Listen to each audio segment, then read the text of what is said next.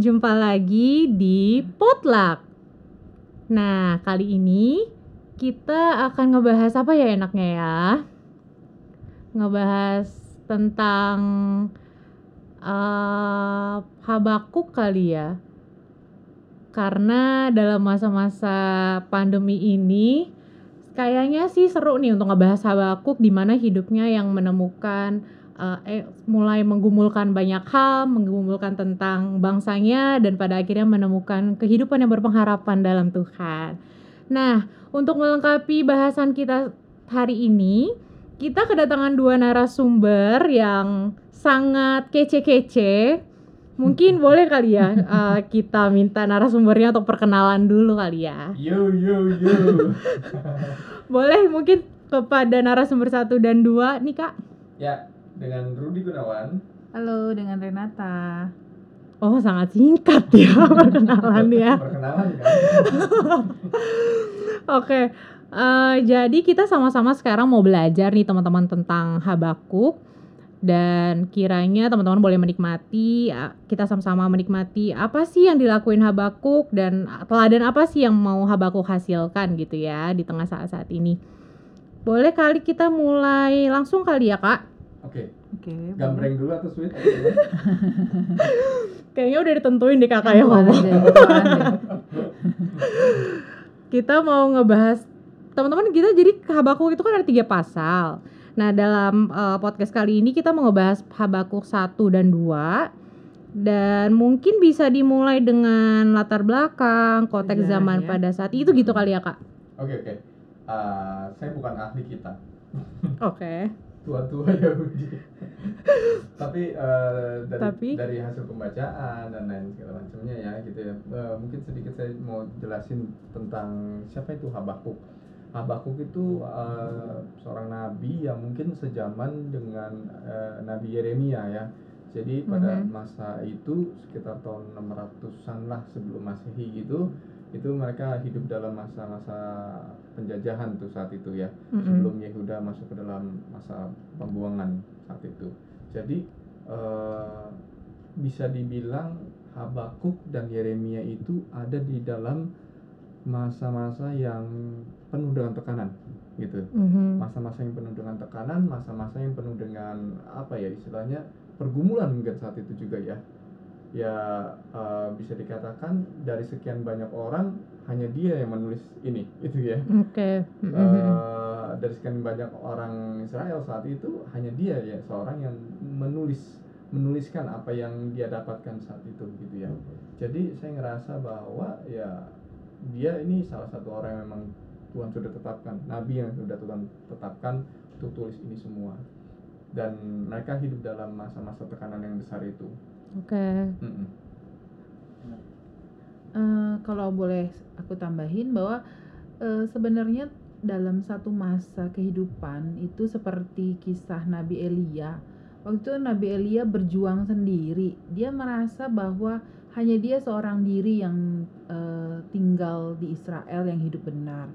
Padahal Tuhan bilang bahwa gini, kamu gak sendiri. Ada banyak orang benar yang memang masih hidup sesuai dengan firman Tuhan gitu, yang memang mereka tetap hidup sesuai dengan jalan-jalan yang Tuhan tunjukkan, tapi memang mungkin tidak tercatat di Alkitab, karena kalau mau semua ditulis seperti Kitab Yohanes bilang tidak akan cukup gitu ya untuk menuliskan semuanya itu. Jadi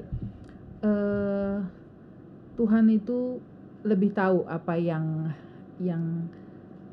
terjadi di masa-masa itu, dan Tuhan punya orang-orang yang memang sudah dia tetapkan gitu. Jadi mungkin kalau kita sekarang ngelihat gini, kok kayaknya hanya kita aja sih yang hidup benar, jangan kegeran dulu gitu loh, karena sebenarnya banyak orang juga yang mereka masih tetap mencari Tuhan gitu, sama seperti waktu zaman Nabi Elia gitu. Jadi aku mau tambahin itu aja sih gitu. Ya, jadi kalau kalian atau kamu bisa baca gitu juga ya di dalam kitab Habakuk ini, dari 3 pasal ini, pasal 1 itu dia isinya tuh lebih ke banyak apa namanya wondering gitu ya, nanya-nanya sama Tuhan, kenapa ya Tuhan begini, kenapa ya Tuhan begitu. ngadu sama Tuhan, seperti itu. Banyak hal yang dia tanyakan, kenapa ini harus terjadi sama orang-orangmu Tuhan gitu ya, kenapa tekanan-tekanan ini harus terjadi gitu. Jadi ya mungkin saya bisa katakan dari dulu ya, mungkin sekarang sampai dengan zaman sekarang ini pun nggak ada yang sesuatu yang baru ya, kayak seperti pengkhotbah bilang ya, di bawah kolong langit ini nggak ada yang baru, gitu ya. Baru. Jadi apa namanya, bertanya-tanya kenapa Tuhan hal berat ini, hal sesulit ini terjadi atasku, kenapa sakit ini terjadi atasku, kenapa aku harus mengalami seperti ini, kenapa aku harus mengalami hal-hal yang tidak baik ini, mengapa aku harus mengalami orang tua yang bisa, orang tua, keluarga betul, yang kayaknya nggak ideal gitu ya. Kalau Ketika manusia itu bertanya, saya mau katakan bahwa dari zaman dulu pun Habakuk pun bertanya-tanya sama Tuhan, kenapa begitu Tuhan, kenapa begini Tuhan, gitu ya. Jadi itu di pasal pertama ya, bicara tentang apa namanya, bukan keluhan tapi lebih kepada pertanyaan-pertanyaan Habakuk kepada Tuhan gitu ya.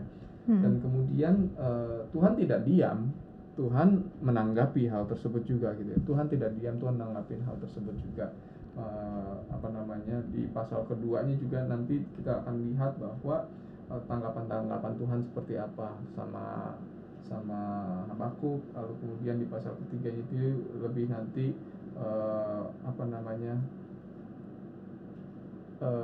sebuah respon yang dihasilkan dari pengertian yang didapatkan oleh Habakuk gitu ya.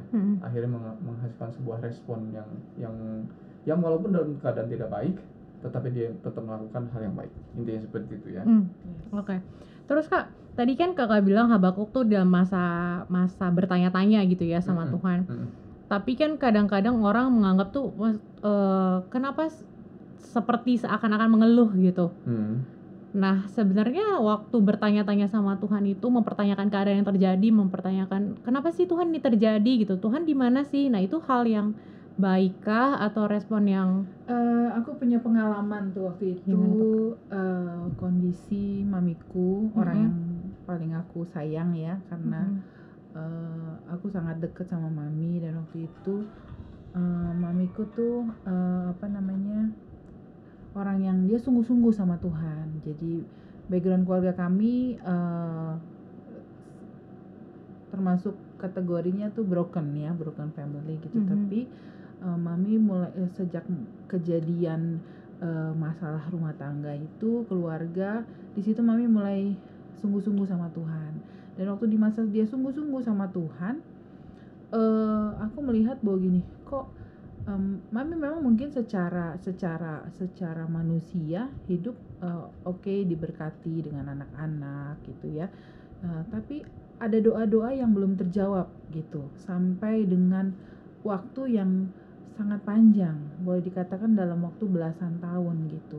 Nah, pada pergumulan dia yang di tahun ke-19, mami mengalami sakit waktu itu, stroke yang ketiga, dan kemudian secara medis itu seperti tidak ada harapan gitu. Waktu awal-awal mami mengalami sakit, aku punya iman, punya pengharapan bahwa Tuhan pasti tolong, Tuhan pasti bantu. Aku berdoa, aku percaya bahwa mami orang benar, mami pasti dibela Tuhan gitu. Tapi dalam beberapa hari perawatan di rumah sakit, tiba-tiba kami dengar kabar dari dokter spesialis bahwa peluang hidup mami hanya 50% gitu. Di situ secara manusiawi saya langsung drop gitu. Dan benar, kata-kata yang keluar pertama kali dari mulut saya adalah saya teriak, Tuhan Yesus, di mana Engkau? Kenapa Kau tinggalkan mami gitu? Dalam keadaan mami sudah mempertahankan iman dia, hidup benar di hadapan-Mu, hidup sesuai dengan firman-Mu. Tapi kenapa waktu mami sakit, kami bergumul, kami berdoa, kami minta Tuhan tolong, tapi kami dengar kenyataan bahwa peluang hidup mami hanya 50%. Dan itu yang keluar kata-kata pertama saya adalah, Tuhan Yesus, di mana Engkau? Gitu. Padahal beberapa hari sebelumnya, saya masih punya iman bahwa Tuhan pasti tolong, Tuhan penyembuh, Tuhan tidak pernah meninggalkan, sekalipun tidak pernah meninggalkan, tidak pernah membiarkan gitu. Tapi pada saat kenyataan mungkin di depan kita tidak sesuai dengan apa yang kita harapkan, pasti akan timbul gitu kata-kata itu gitu. Tapi puji Tuhan, baiknya Tuhan adalah kadangkala Tuhan itu rela untuk disalah mengerti sama kita. Artinya gimana ya salah mengerti? Kita kadang-kadang kan bisa aja kurang ajar gitu ya sama Tuhan gitu. Bisa aja kayaknya kasarnya tuh bisa sampai maki-maki Tuhan gitu. Aku pernah ada juga baca status salah satu adik rohani juga waktu dia juga mengalami kedukaan, sampai kata-kata yang kasar dikeluarkan gitu kepada Tuhan Yesus gitu. Kalau kita mungkin hidup di zaman dahulu, kita udah ditampar ya sama malaikat Tuhan ya, kayak Herodes gitu ya, langsung gitu. Tapi baiknya Tuhan adalah dia rela disalah mengerti sama kita, sampai dengan pada waktunya, masanya kita mengerti apa sih yang sebenarnya Tuhan, kenapa sih Tuhan izinkan, apa sih yang mau Tuhan lakukan dalam hidup kita, apa sih yang mau Tuhan ajarkan sama kehidupan kita gitu. Nah, mungkin terkait dengan itu tadi ya, aku jadi keingetan nih pas saya ngobrol tadi ya, salah gak sih kalau kita bertanya sama Tuhan seperti itu ya, salah gak sih? Saya cuma punya satu analogi gini, saya punya anak satu namanya Jose. Lalu kemudian misalkan dia masih anak kecil dan dalam tanda kutip dia bergantung sama papinya, ya kan? Dia bergantung dan dia punya pengharapan sama papinya bahwa papinya pasti akan berikan yang terbaik sama dia, take care dia, pegang tangan dia, apa segala macam gitu ya. Tiba-tiba masuk ke dalam sebuah ruangan tertutup, lalu kemudian mati lampu gelap. Dan saat itu saya sedang tidak memegang tangannya. Pasti satu pertanyaan dan satu ucapan yang akan keluar. Papi di mana? Iya. Ya enggak. Nah, manusianya kita respon kita. Maksudku gini, aku ada nggak di situ? Aku ada. Cuman tidak terlihat oleh kita. Okay. Cuman karena kita dalam masa sulit gitu ya. Respon pertamanya adalah sesuatu yang diharapkan tapi saat itu tidak nyata, tidak kelihatan, dan mungkin gelap gitu ya, no vision at all gitu ya, nggak ada sama sekali gitu kelihatan. Saya mungkin menganalogikannya seperti itu ya, dan apakah itu salah? Buat saya seorang papi di hadapan anak saya nggak akan saya bilang, kamu nggak percaya papi ya? Kamu nggak percaya? Pasti saya akan bilang, tenang, panik, papi ada di sini. Gitu. Panik susah. Ya. Okay. Panic mode on gitu ya. Gitu. Jadi apakah itu bersalah? I don't think so ya.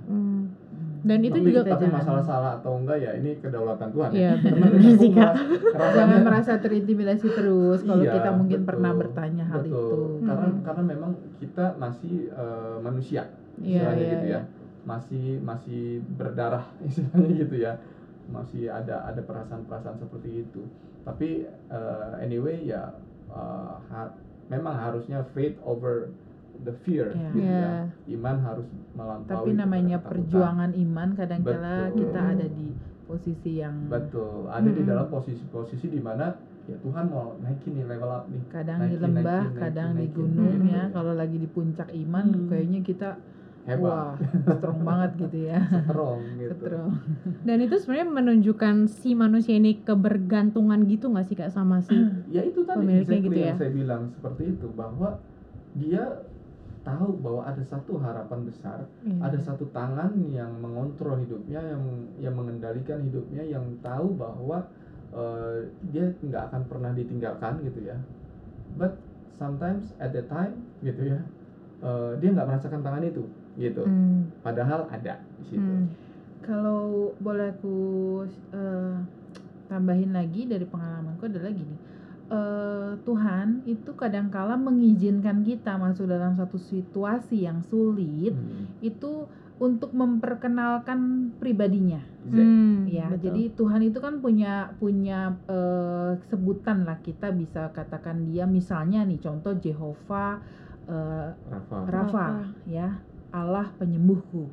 Gimana kita bisa tahu Tuhan penyembuh kalau kita sehat-sehat aja.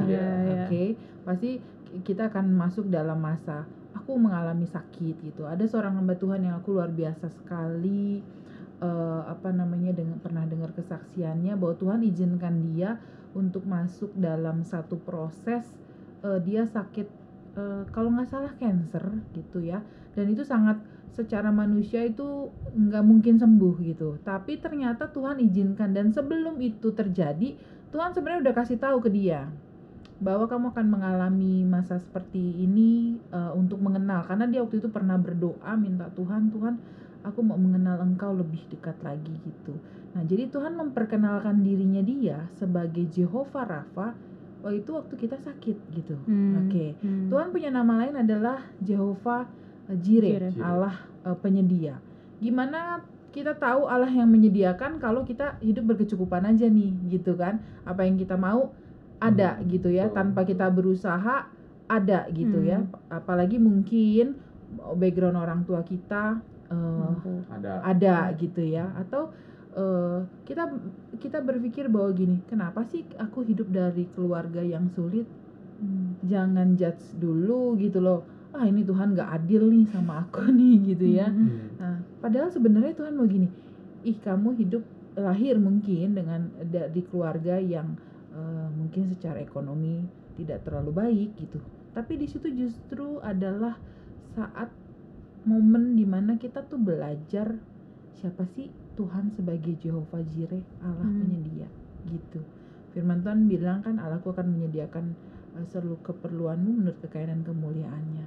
Firman itu akan terjadi kalau kita ngalamin yang namanya kekurangan gitu ya. Tapi kalau kita dalam berkelimpahan itu akan baca sekilas saja gitu. Firman itu hanya sekilas, tapi waktu kita lagi masa kesulitan, Firman itu bilang, Allahku akan memenuhi segala keperluanmu menurut kekayaan dan kemuliaannya. Itu kayaknya hidup banget itu ayat. Kalau kita baca tuh Firman itu kayaknya kata-katanya tuh muncul semua itu, hidup gitu. Tapi saat kita mengalami saat gitu. Kita ngalamin itu ya, itu benar semua Firman tuh kayaknya hidup gitu. Kayaknya itu muncul, ya. Wah, bener nih Firman Tuhan, bener nih karena aku lagi sulit gitu. Jadi ya, sebenarnya tujuan dari semua penderitaan itu adalah Tuhan tuh mau memperkenalkan dirinya ke masing-masing kita. Jadi kalau kata Ayub, bukan dari kata orang saja aku mengenal Engkau, tapi dengan mataku sendiri aku melihat Engkau gitu ya. Jadi jangan ngerasa orang yang paling susah atau kayaknya paling benar sendiri gitu ya. Karena ya tadi yang sudah kita sampaikan kan, bahwa nggak ada yang baru di dunia ini, di bawah kolong langit ini. Semua hanya pengulangan. Kenapa sih harus diulang? Karena generasi berganti, ya kan? Mungkin generasi yang dulu mengenal Tuhan sangat luar biasa, tapi generasi yang baru, mungkin seperti anak-anak yang milenial, belum kenal nih sama Tuhan itu siapa sih gitu. Nah, mungkin jadi masanya nih kalau kita generasi milenial ngalamin proses itu, tujuannya adalah yuk kenal Tuhan kamu siapa sih gitu. Itu sih. Oke, itu rangkuman dari Habakuk 1 ya Kak, ketika dia momen bertanya sama Tuhan gitu ya. Lalu setelah itu apakah Tuhan langsung jawab gitu Kak, atau gimana ya? Ya, kalau kita baca sih ya Tuhan tanggapin sebenarnya gitu ya. Waktu itu kan mereka dijajah sama bangsa Kasdim juga ya. Dan Tuhan bilang bangsa Kasdim tuh dia yang ciptakan. Dia ada atas bangsa Kasdim tersebut gitu. Tuhan menciptakan mereka. Mereka kalau yang membaca tuh di bab 2, di pasal 2 itu, mereka orang-orang yang hebat, yang istilahnya bisa dikatakan ya tentara yang kuat lah gitu ya. Dan Tuhan yang ciptakan mereka, intinya gitu. Tuhan izinkan berarti gitu ya Pak? Iya, bisa dibilang begitu ya, bahwa ya I made it. Seperti yang tadi aku tambahin bahwa sebenarnya Tuhan melakukan segala sesuatu, apalagi kita tahu orang Israel itu adalah bangsa pilihan Tuhan ya. Jadi Tuhan tuh sejak zaman Abraham sebenarnya bangsa Israel tuh sudah dinubuatkan. Firman Tuhan tuh udah bilang bahwa Abraham akan melahirkan satu bangsa yang besar yang tidak terhitung jumlahnya. Tapi sebenarnya kayak seperti mereka masuk dalam penderitaan yang di Mesir, itu sebenarnya Tuhan sudah sampaikan. Kita kadang-kadang nggak aware tuh, tapi itu sebenarnya firman itu sudah disampaikan dulu sama Tuhan. Jadi Tuhan tuh udah punya satu blueprint yang sangat udah lengkap banget, komplit gitu. Nah kita cuma bisa lihat part-partnya aja ya gitu, tapi yang bisa lihat keseluruhan adalah Tuhan gitu. Jadi sebenarnya dalam hidup kita itu Tuhan tuh sudah tuliskan. Mazmur bilang di Mazmur 139, matamu melihat selagi aku bakal anak, dan dalam kitabmu sudah tertulis hari-hari yang akan dibentuk gitu, sebelum ada satu gitu ya, yang mesti, yang belum terjadi tapi itu Tuhan sudah tulis gitu. Jadi artinya waktu kita mengalami apapun dalam hidup kita, percayalah bahwa rancangan Tuhan itu rancangan damai sejahtera, masa depan penuh harapan, bukan rancangan kecelakaan gitu. Artinya kalau engkau mengalami masa sulit, percayalah bahwa itu ada waktunya, ada masanya, tidak selamanya akan sulit terus gitu. Jadi ada waktunya lah, segala sesuatu pengkhotbah bilang di bawah kolong langit ini ada waktunya, Ya, di pasal 2 itu pun Habakuk tuh dalam tanda kutip harus menanti-nantikan Tuhan. Menanti-nantikan Tuhan atas pengaduan-pengaduan dia harus diam gitu ya, harus berdiam diri, seperti yang Mazmur Asaf ya, Mazmur Asaf bilang kok aku ngelihat justru orang yang hidupnya tidak benar gitu kan, seolah dia kayaknya diberkati hebat gitu, dan segala macam nyaman, sampai kemudian dia bilang apa, sampai aku masuk ke dalam tempat kudusmu, lalu kemudian melihat bahwa sebenarnya Tuhan sudah tempatkan orang-orang tersebut di tempat yang licin gitu ya. Jadi artinya memang ini dalam tanda kutip Tuhan mau kita makin dekat lagi sama dia, supaya akhirnya ngelihat ini loh yang aku rancangkan, the big picture-nya nih, gambaran besarnya ini seperti ini loh gitu. Nah yang menarik dari Habakuk 2 ini adalah di perikopnya. Perikopnya itu bilang judulnya ya Kak, orang yang benar akan hidup oleh karena percayanya. Ini dahsyatnya gitu ya. Maksud saya Tuhan perhadapkan semua hal-hal sulit. Tuhan perhadapkan semua hal-hal yang tidak mudah. Ya selalu kita tahu ya tentang quotes ini, bahwa jadi orang Kristen tuh jangan berharap bahwa hidup mulus gitu ya. Jangan jadi orang Kristen jangan berharap bahwa segala sesuatu pasti akan, jadi orang Kristen pasti diberkati ya. Jadi orang Kristen pasti nggak ngalamin susah, ngeri-ngeri sedap juga Kak. Sebenarnya itu yang saya mau bilang adalah gini, tujuan utamanya bukan itu ya. Tujuan utamanya adalah karakternya sama seperti Kristus. Yang tadinya itu bonus. Betul. Semuanya akan ditambahkan kepadamu gitu ya. Itu Tuhan berikan, itu Tuhan janjikan kepada kita juga gitu ya. Tapi bukan itu tujuan utamanya. Tujuan utamanya menjadi orang Kristen ya supaya keserupaan dengan Kristus itu tadi. Nah balik lagi ke tadi itu ya, bahwa orang benar akan hidup oleh karena percayanya. Tuhan memperhadapkan hal-hal yang sulit, Tuhan memperhadapkan hal-hal yang tidak baik gitu di hadapan kita. Tapi ini yang Tuhan suka gitulah. Bagaimana respon kita? Apakah benar atau tidak benar? Gitu ya. Jadi bukan masalah baik atau tidak baik, tapi benar atau tidak benar. Kalau ngomong benar atau ngomong kebenaran, satu acuan kita apa? Firman Tuhan itu. Jadi orang benar akan hidup oleh karena percayanya. Mungkin yang suka jadi pertanyaan kita adalah gini, sampai berapa lama sih waktunya menanti? Iya, menanti. Terus ada nggak sih waktu yang matematika ya? Oh oke, kalau mengalami sekian kesehatan berapa tahun gitu ya. Nah sebenarnya tergantung respon kita gitu. Semakin kita, ini kayak kita lagi menanti-nanti masa PSBB kapan terakhir. Udah berani diperpanjang gitu ya. Jadi Kalau mau dibilang kadang kita suka gitu. Terus kita kadang-kadang suka bertanya gini, ya aku udah hidup benar nih di hadapan Tuhan, gue udah hidup benar di hadapan Tuhan, gue udah lakukan firman Tuhan, tapi sampai kapan gitu? Mana jawaban Tuhan? Ya nggak sih, kadang-kadang kan kita suka begitu kan, gitu kan, nggak sabar gitu. Seperti bangsa Israel, nggak nyangka juga ya sampai berapa ratus tahun mereka untuk menggenapi janji Tuhan itu gitu. Dan itu memang di luar kendali kita, itu hak prerogatifnya Tuhan. Waktu dia yang menentukan, ada di dalam masanya, di Alfa dan Omega, kita hanya ada di dalamnya. Jadi kapan sih ini akan berakhir, nanti Tuhan yang lihat gitu. Oke, kamu udah seperti kalau kita sekolah ada waktu nih ya, kamu bisa nggak bisa dilulusin udah maksudnya sekian tahun harus lulus gitu. Kalau emang nggak bisa sama sekali, kalau kuliah DO gitu kan. Tapi kalau di Tuhan kan enggak, sampai kamu lulus nih.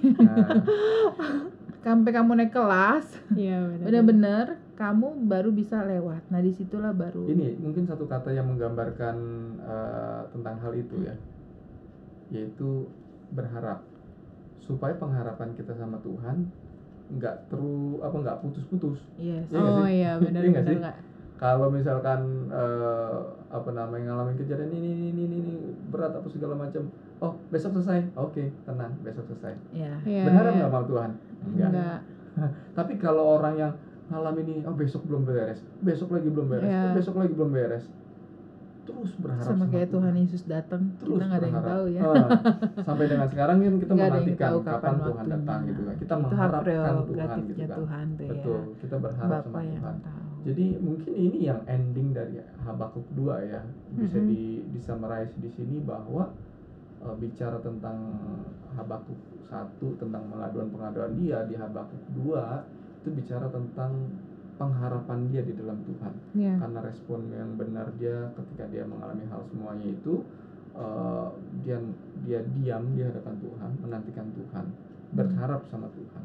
Nah menariknya lagi, Habakuk ini sebenarnya diulas juga loh di Perjanjian Baru, yaitu di Kitab Ibrani. Itu dikutip oleh Kitab Ibrani ya.